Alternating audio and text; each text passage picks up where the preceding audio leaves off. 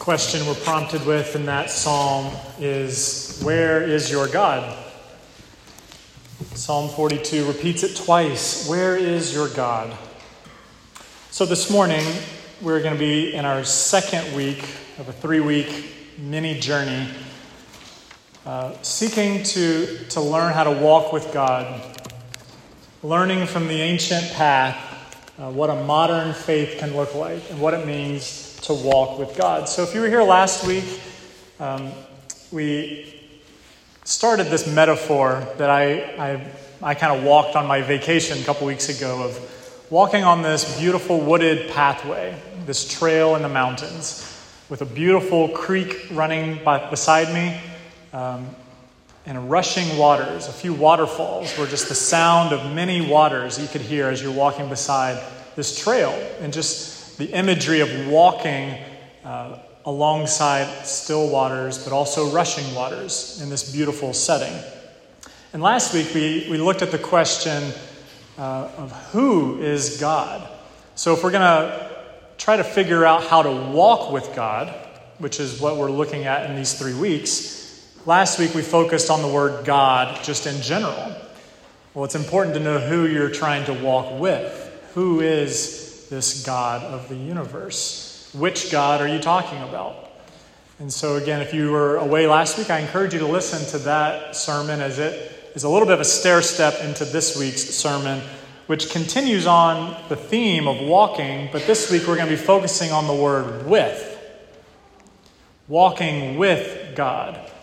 So, if last week we unpacked the question of who is God, this week, we're going to be unpacking the question that the psalmist asks in Psalm 42 Where is your God? And the assumption that I'm going to make and the teaching that I'm going to present is the idea that God is with us. That the God we want to walk beside is actually walking with us, is a core truth from the scriptures. And so the idea is that. Um, really you won't be able to see where God is in your life, which is what the psalmist is asking. Where is your God? I'm going to say you can't, you can't see where God is in your life until you see why He's already gone there for you. So, to, to unpack the where question and to see that God really is with us, we have to see why He would want to be with us. What is it about this God that we unpacked last week that desires to be with his people and desires us to walk with him. And what is it about you and me that desires to walk with him also? What is it in our own heart and soul that we can find that wants to walk with him? So, this week, where is our God?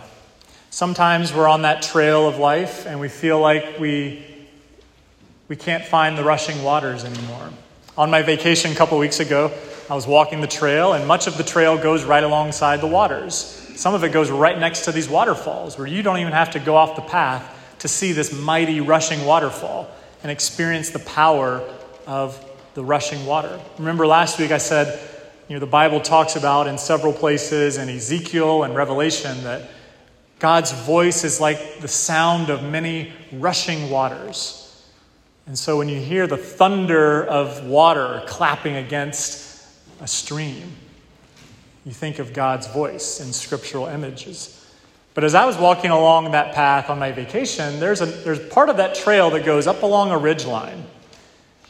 And I remember the day that I was walking it, I was by myself, again looking for quiet and peace. And I started going up, veering away from the waterfall, walking up the ridge line, still on the trail, still on the path. But as I went up, the sound of the rushing waters got fainter and fainter and fainter, to where finally I got to a place at the top of the ridgeline where I couldn't hear the water at all. And I was out of breath because I hiked this ridge. It was humid. A bug flew in my nose. it was uncomfortable. And I said, Where is the water? Where is the coolness of the water? Where is the sound that reassures me that I'm going to make it back to the parking lot? And oftentimes, I think that is how our spiritual lives or our, our regular lives can feel as we're walking along. Is God with us? Has He abandoned us? Is He far away? Is He there at all? I found out this week that uh, Harvard University just hired a new chaplain. Maybe I'm seeing some heads nodding. Maybe you've heard this story as well. There's, it does need to be said that there's multiple chaplains uh, for different faith groups on Harvard's campus, but there is one chaplain who oversees all the other chaplains. And the head chaplain that they just hired is an atheist, which Christians have been uh, pondering the last couple of weeks. How could, how could you hire a chaplain who doesn't even believe in God at all? And here's a quote uh, from this new chaplain. I think it's telling uh, of, of where a lot of people in our world are. And again, maybe you're in this place. The new chaplain says there's a rising group of people who no longer identify with any religious tradition but still experience a real need for conversation and support around what it means to be a good human and to live an ethical life. And he goes on to say, this group of people, we don't look to God for answers. We are each other's answers.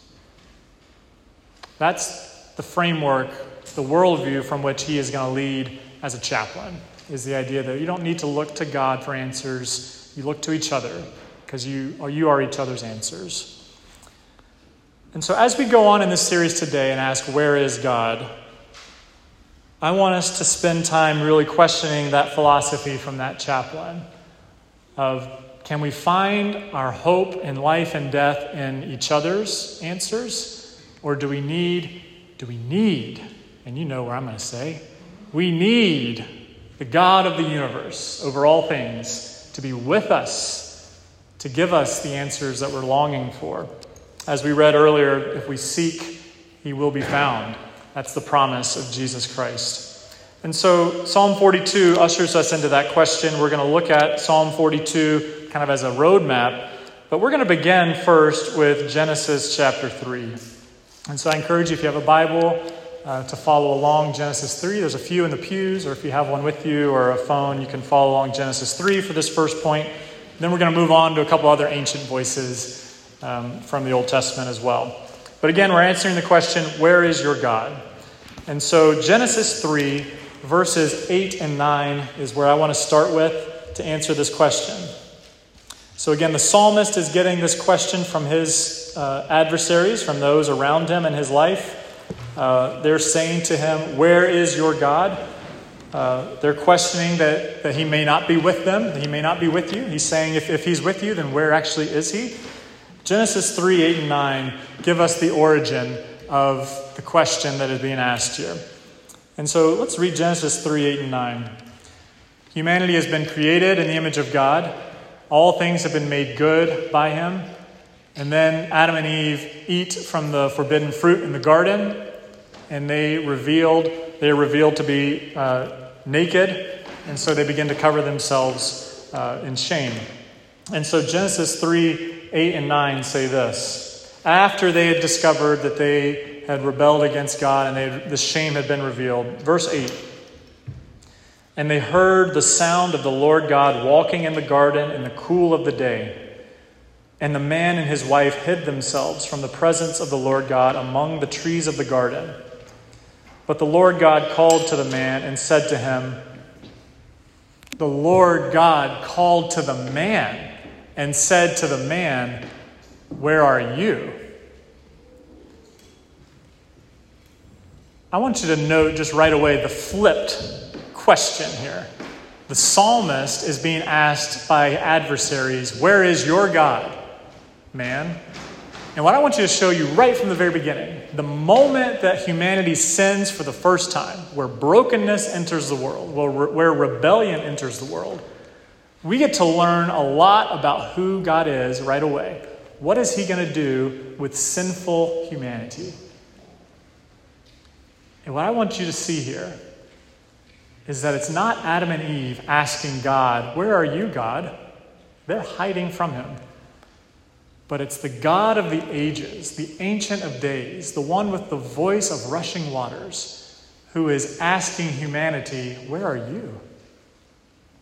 So, the first point this morning about where is your God, he is pursuing you. He is after you. He is hot on your trail. He is pursuing you because He's a God who does not abandon His people.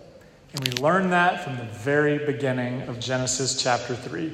A lot of people today ask about man's pursuit of the divine or man's pursuit of God, as if we can, can philosophically find Him in some academy or in some worldview or in some spiritual journey or pilgrimage, as if life is a divine game of hide and seek or something. Like we're trying to seek after God and find Him and bring Him back to us. But that's actually not how the, the primary nature of, of our supernatural walk with God at all. It doesn't begin with our pursuit of Him, it actually begins beautifully in grace and love with His pursuit of us.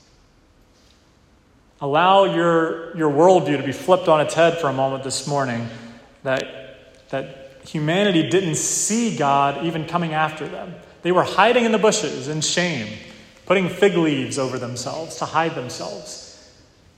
But God went to them, God pursued them. They could have been asking each other, Where is our God? But they didn't, they didn't go pursuing God. God came pursuing them. They hid themselves from God's presence. They were choosing not to walk with God anymore. And I think they were probably assuming that God wouldn't want to walk with them either. That's what I'm, that's what I'm guessing, because that's how I feel when I sin. Whenever I do something that's in rebellion to God, which happens every day, my first thought is shame. How could the God that, that loves, how could he want to walk with me after I just did that? So I think Adam and Eve are probably sitting in the bushes saying, I don't think God's going to come after me. And then the voice, Where are you? Where are you? and he finds them and he talks to them. He has a conversation. He clothes them, which is a gracious thing. But then he also does judge them because of their sin. God deals rightly and justly with his people. But it begins the Bible long pursuit of man after God, or man after, or God after man, of God being hot on the, t- hot on the chase after Abraham and Isaac and Jacob all the way through Israel, all the way through the Old Testament. God is the God who pursues his people. There's a poet named Francis Thompson who wrote a, a poem uh, back in 1893. It's 182 lines long. I'm not going to read the whole thing, but it's called The Hound of Heaven. And it's a famous po- a poem that people use to describe God as being the one who pursues you. And let me just read a couple of the beginning of the poem. It says, I fled him down the nights and down the days. I fled him down the arches of the years. I fled him down the labyrinth ways of my own mind, and in the midst of tears, I hid from him and under running laughter.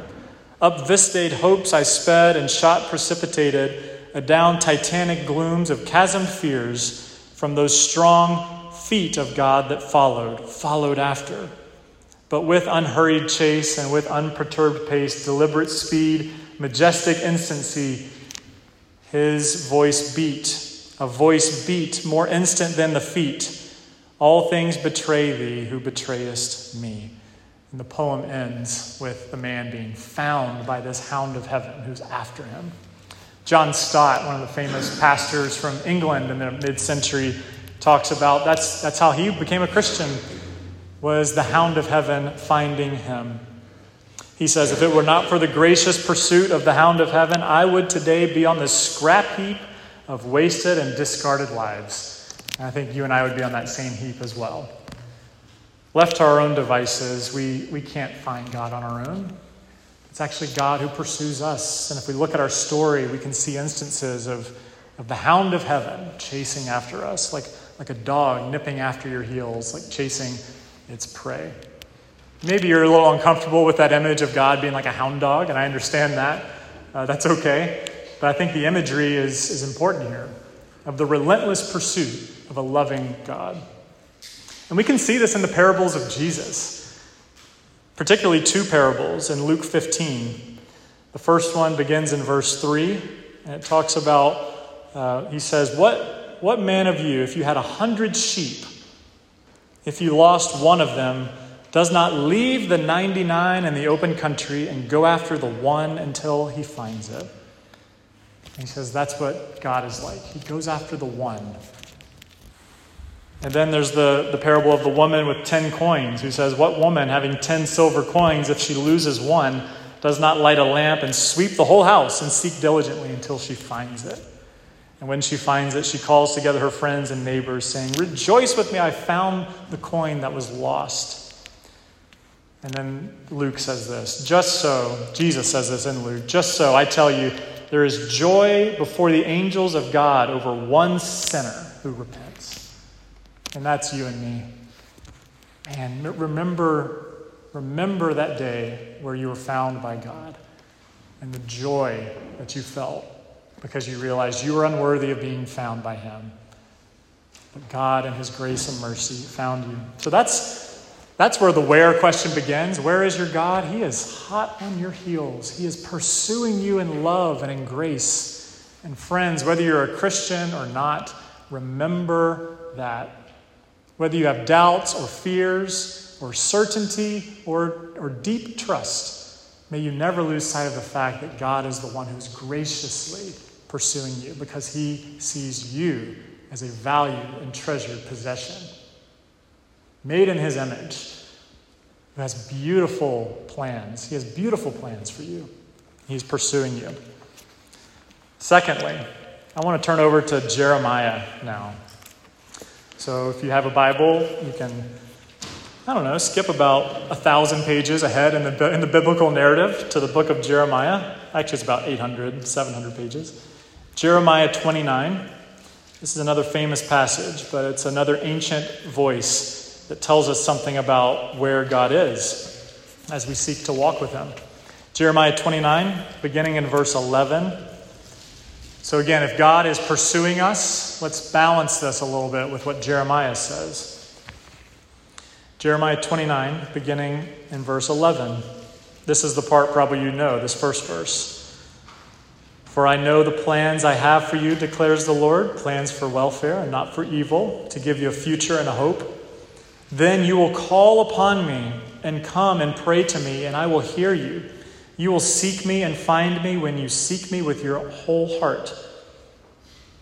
Verse 14 I will be found by you, declares the Lord, and I will restore your fortunes and gather you from all the nations and from all the places where I have driven you, declares the Lord. And I will bring you back to the place from which I sent you in exile. The context of this passage is the people of Israel, they've been judged because of sin and idolatry and disobedience, and they've been in exile in Babylon for years. And here's the prophet Jeremiah, sent by God with his words, coming to the people of Israel saying, Yes, you're in exile, but don't forget, the hound of heaven is still after the people of Israel. He's still pursuing you, and he will bring you back because his heart is one of grace and compassion. He never gives up on lost people. And so, where is your God? Not only is he pursuing his people, but as he says here in verse 14, he is inviting you to find him. Yes, he pursues you, he's the initiator in the relationship, but he also invites you to be the one who finds him. I'm not talking about a God who needs to feel special by being chased. You know, those people that just need to be chased to feel special. That's not how God is. I'm not talking about going on some cosmic scavenger hunt that God is putting you on so you ultimately jump through all the right hoops and then find God at the end. On the contrary, I'm talking about a character quality of God that He is findable, that He is knowable that he has revealed himself to such an extent to humanity and to creation that it is possible to find him. I said earlier, you can't expect to go on a philosophical journey alone and find God, as if you're you know, climbing the staircase to heaven, as has been famously said.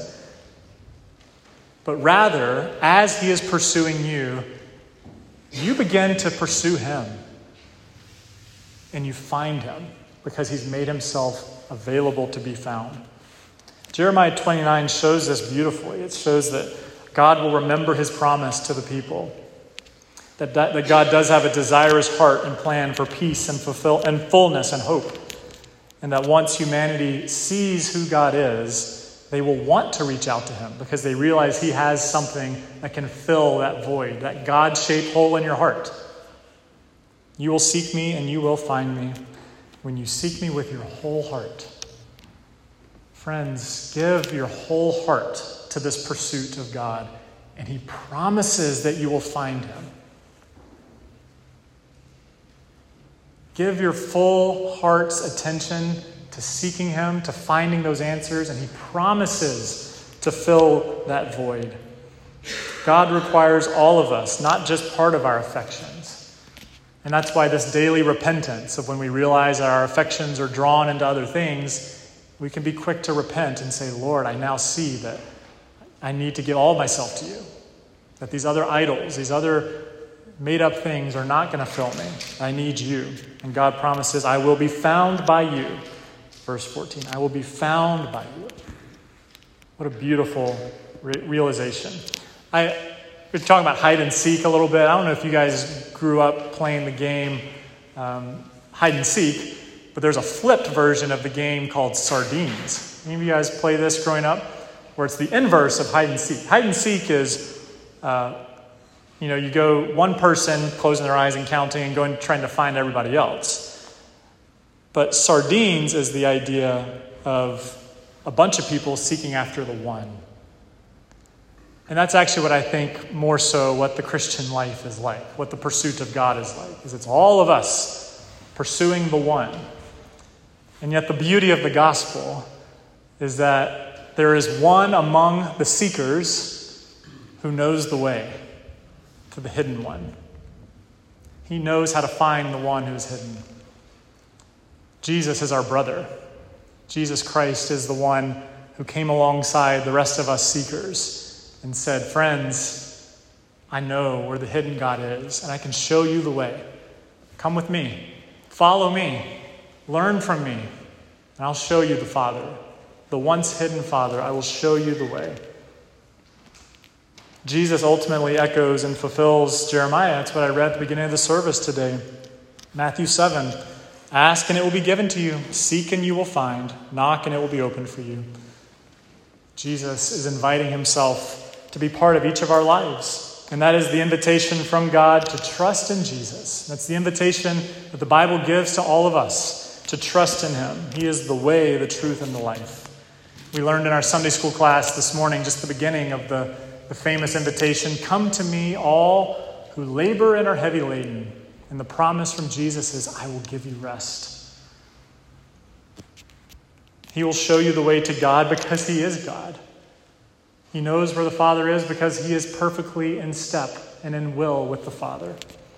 Lay down your plans, your agendas, your independence. Listen to Jesus. Follow Him. Acknowledge your sin, your limits, your brokenness, your rebellion. Confess it to God Trust it to a loving Father, and He will receive you, and He will show you the way to life. The famous Chinese proverb is the journey of a thousand miles begins with a single step.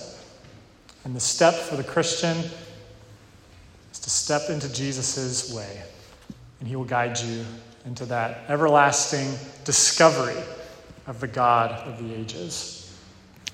Lastly, one more passage to look at that'll lead us right into taking the Lord's Supper. I'm going to encourage you to go to a, a book you probably, I'm assuming, just skip over a lot of times because it's, it's a little amb- ambiguous, and it's the book of Zephaniah. Zephaniah. Zephaniah 3:17 is where we're going to be going this morning. For this last question of where is your God? I'll give you just a moment to find it. Zephaniah 3:17. It's just before Haggai, just before the end of the Old Testament, just after Nahum. Zephaniah 3:17. This is the last part to the question where is your God? Let's learn from one more ancient voice, another prophet, a minor prophet here, named Zephaniah. A beautiful passage, a memorizable passage. Zephaniah 3:17. The Lord your God is in your midst, a mighty one who will save.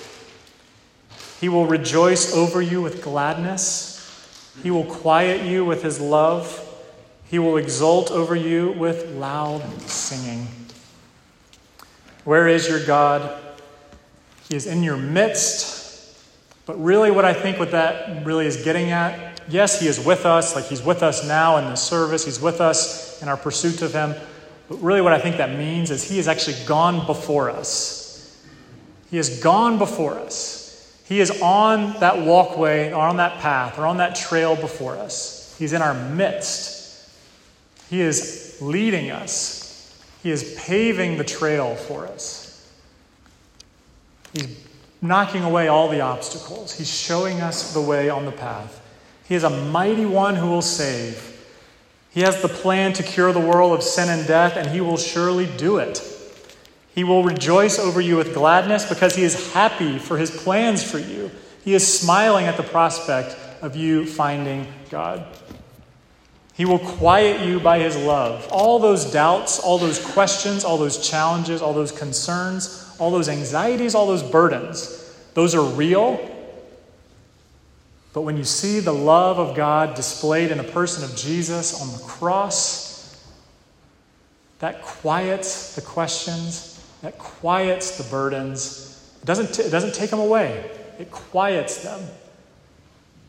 And it fills you with hope because his love is greater than the questions, is greater than the burdens. He will quiet you by his love. He will exult over you with loud singing because his character is praise and glory and adoration. So when Jesus came in John 1, it says, in the beginning was the Word, and the Word was with God, and the Word was God. It goes on to say in verse 14, He made His dwelling among us. He's in our midst. God dwelled with His people, showed us the way, took our place on the cross. Jesus literally lived with humanity and walked our path. God is with us in the most literal way possible because no other God has walked among his people in that clear of a way, and no other God has displayed his love for humanity by dying on the cross the death that we deserved. And this is the beauty of the repetition of the gospel story that we present week after week, year after year, is that we're reminded the God that we can walk with is the God who loves us. So, where is your God? The, the adversary asks in Psalm 42. One real answer to that question is our God is on the cross. He paid the penalty, he suffered for us. What love does that take? Another answer to that question where is your God? He is not in the tomb. He is not buried like the rest of us who die. He is risen from the grave. He walked out of that grave. He is resurrected. He is walking before us. He is in our midst. He has conquered it all, and therefore He walks with us. He's left His Holy Spirit to be with us. So, where ultimately does this path lead us? That's where this journey leads to in this sermon, and we'll pick up next week with the how. How do we actually walk with God in a really practical way? But ultimately, where does this lead us? Where does the path of walking with God take us? It takes us right through life right through pain, right through suffering, right through brokenness, but with the assurance that God is with us. But ultimately, it leads us to the New Jerusalem, to the reality of heaven on earth, that God is making all things new, that all will be made well, that God will once again dwell in person with his people in a renewed creation, heaven on earth, and a renewed New Jerusalem where God lives freely with his people. I started by saying you won't be able to see where God is in your life until you see why He has already gone there before you. The why God has gone before us is because He loves us, He desires to walk alongside you. So that's the invitation to each of us as we walk out our lives as we come to the Lord's table, is to walk with Him. Let me close us in prayer, and we'll take the Lord's Supper together. Lord Jesus, we, we see that you desire to walk with us. You've pursued us. You invite us to find you, and we see you going before us in our midst. So, Lord, as we approach the Lord's table today, we ask that you would quiet us by your love. You allow us to focus on the, the grand sacrifice of what Christ has done for us. May we experience that anew this morning. In Jesus' name, amen.